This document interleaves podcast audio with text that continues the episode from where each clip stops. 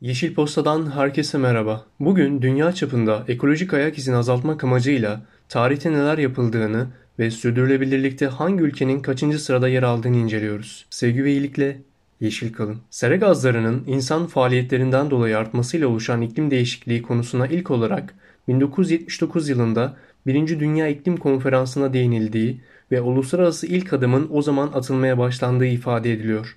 O zamandan bu zamana kadar dünya çapında Birleşmiş Milletler Küresel İklimin Korunması Kararı, İkinci Dünya İklim Konferansı, Birleşmiş Milletler İklim Değişikliği Çerçevesi Sözleşmesi, Kyoto Protokolü gibi görüşmelerde salımların azaltılmasına ilişkin hedeflerin konulmasının tartışıldığı belirtiliyor. Türkiye'nin ise fosil yakıtlarına bağlı olduğunu, alternatif kaynaklara geçişte zorlanacak gelişmekte olan ülkeler arasında olduğunu ve özellikle de salımları azaltma yükümlülüğünün gerçekleştirilmesi konusundaki güçlükleri beyan ettiği açıklanıyor.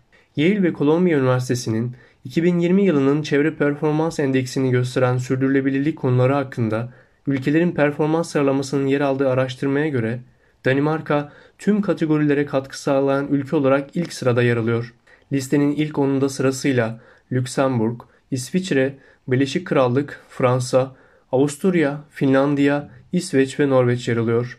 Raporda genel olarak yüksek puan alan ülkelerin halkın sağlığını ve doğal kaynakları korumak, sera gazı emisyonlarını azaltmak için uzun süredir devam eden politikalar ve programlar sergilediği belirtiliyor. Sürdürülebilirliğin belirlenmesinde karbondioksit, içme suyu, atık sularında arasında bulunduğu 32 gösterge bulunuyor. Bu göstergeler iklim değişikliği, hava kalitesi, sanitasyon ve içme suyu, biyolojik çeşitlilik ve habitat dahil olmak üzere 11 kategori içerisine yerleştiriliyor.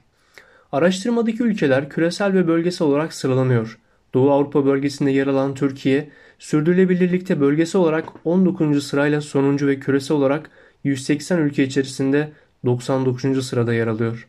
Peki ülkeler bundan sonra ne için neyi amaçlıyor? Paris Anlaşması'na göre anlaşmayı kabul etmiş her ülkenin ulusal olarak belirlenmiş katkılarını her 5 yılda bir sunmaları veya güncellemeleri gerektiği belirtiliyor. Norveç, 2030 yılına kadar emisyonları 1990 yılı seviyesine kıyasla en az %50 azaltmayı amaçlıyor. Avrupa Birliği ise 2050 yılına kadar iklime zararsız bir gelecek hedefliyor.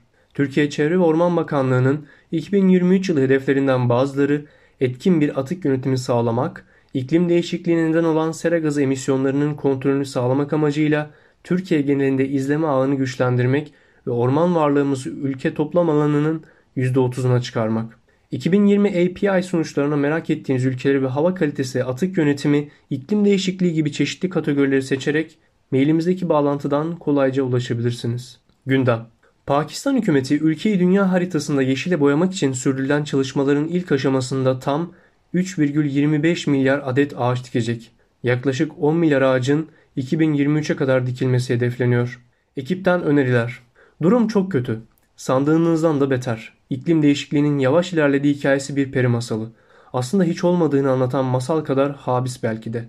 Eğer siz sadece deniz seviyesinin yükselmesinden endişeleniyorsanız buzdağının yalnızca ucunu görüyorsunuz demektir.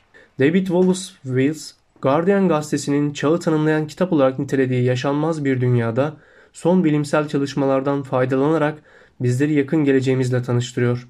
O geleceğin içinde yaşayanlara nasıl görüneceği, ısınmanın küresel politikayı nasıl dönüştüreceği, böyle bir dünyada teknolojinin ve doğanın ne anlama geleceği, kapitalizmin sürdürülebilirliği ve insanın ilerleyişinin tuttuğu yol üzerine kafa yoruyor. Hadi keşfedelim. Japonların ağaç kesmeden olun üretimlerini sağlayan Daosigu tekniğini hiç duymuş muydunuz?